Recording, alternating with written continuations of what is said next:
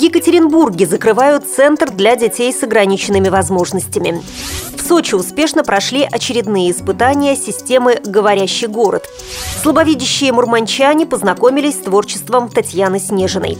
Далее об этом подробнее в студии Наталья Гамаюнова. Здравствуйте. Здравствуйте. В Екатеринбурге закрывают Центр психолого-медико-социального сопровождения для детей с ограниченными возможностями «Ресурс». На данный момент в здании действуют детский сад и школа для слепых и слабовидящих детей. Директор центра Татьяна Журавлева рассказала, что здание центра решено передать администрации Екатеринбурга. По ее словам, в личной беседе с министром образования Свердловской области «Ресурс» должны закрыть к концу года.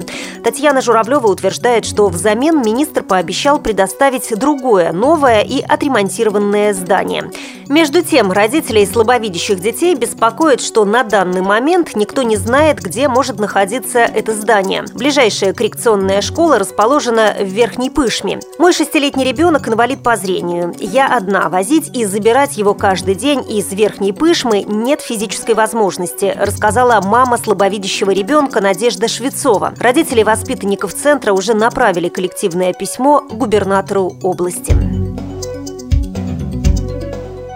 Сочи в транспортной дирекции Олимпийских игр при участии специалистов ВОЗ успешно прошли очередные испытания системы «Говорящий город» в рамках пилотного проекта по оборудованию стационарных и транспортных объектов зоны международного гостеприимства «Сочи-2014». Пилотный проект предусматривает оборудование остановок общественного транспорта, светофоров, а также маршрутных и олимпийских автобусов.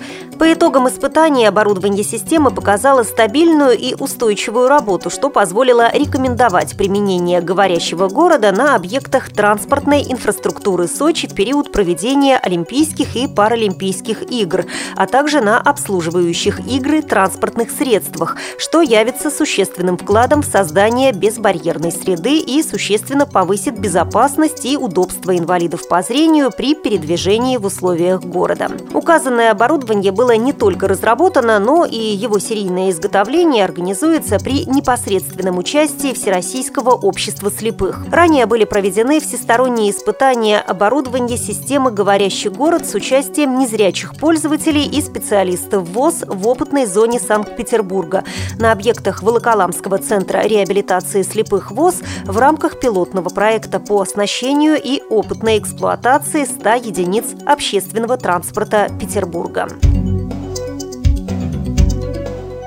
В Мурманской государственной областной специальной библиотеке для слепых и слабовидящих прошел творческий вечер «Душа как скрипка. Лирика и судьба Татьяны Снежиной».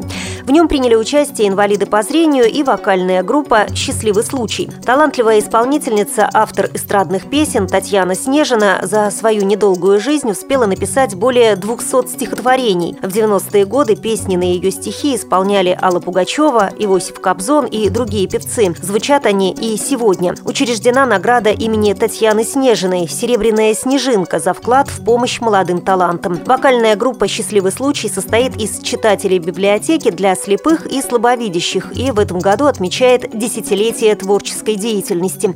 В честь этого коллектив провел концерт-презентацию собственного диска «Когда душа поет», в репертуаре которого и песни Татьяны Снежиной. Вы слушали информационный выпуск.